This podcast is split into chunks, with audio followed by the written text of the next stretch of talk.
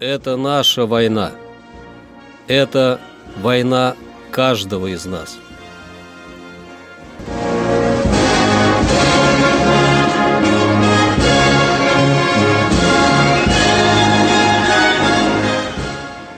Проект информационного агентства «Регнум. Война.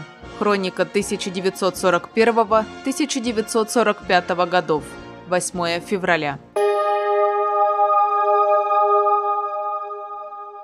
8 февраля 1942 года войска Северо-Западного фронта окружили большую группировку противника у города Демянск Новгородской области.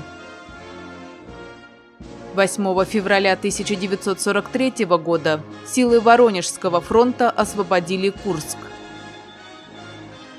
8 февраля 1944 года завершилась Калинковичско-Мозырская наступательная операция войск Белорусского фронта.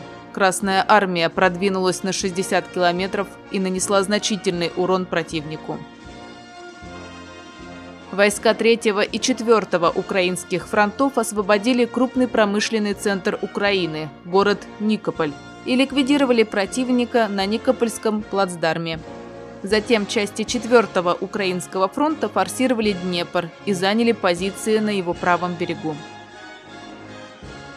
8 февраля 1945 года войска правого крыла Первого Украинского фронта начали Нижнеселесскую наступательную операцию, нанося удар с плацдарма севернее Бреслау в Котбусском направлении. Войска Третьего Белорусского фронта вели бои в районе Кёнигсберга. Из воспоминаний участника Калинковичско-Мозырской операции Петра Семенихина. Запомнился мне один случай.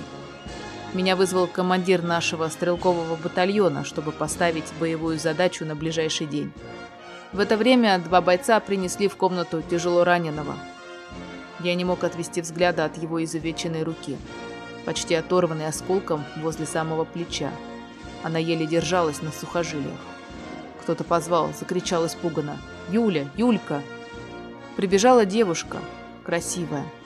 Невозможно было не заметить под шинелью ее стройную фигуру. Она достала обычный кухонный нож и склянку со спиртом, которым облила его и приказала поджечь. Не успел еще спирт на ноже обгореть, как она подошла к бойцу и одним резким взмахом отделила руку от плеча. Разрезала то, на чем она еще держалась. Сделав перевязку, медсестра хотела сопровождать раненого в госпиталь, но командир батальона не позволил. Сказал, что будет много раненых, и она должна быть здесь. Я думал, какие нервы, какую выдержку нужно иметь, чтобы вот так спокойно сделать это. Наверное, не раз ей доводилось делать такие операции. Не раз доводилось видеть смерть. Позже я узнал, что фамилия медсестры Друнина. Не знал я тогда в Азаричах, что вижу перед собой будущую московскую поэтессу Юлию Владимировну Друнину. Это наша война. Это война каждого из нас.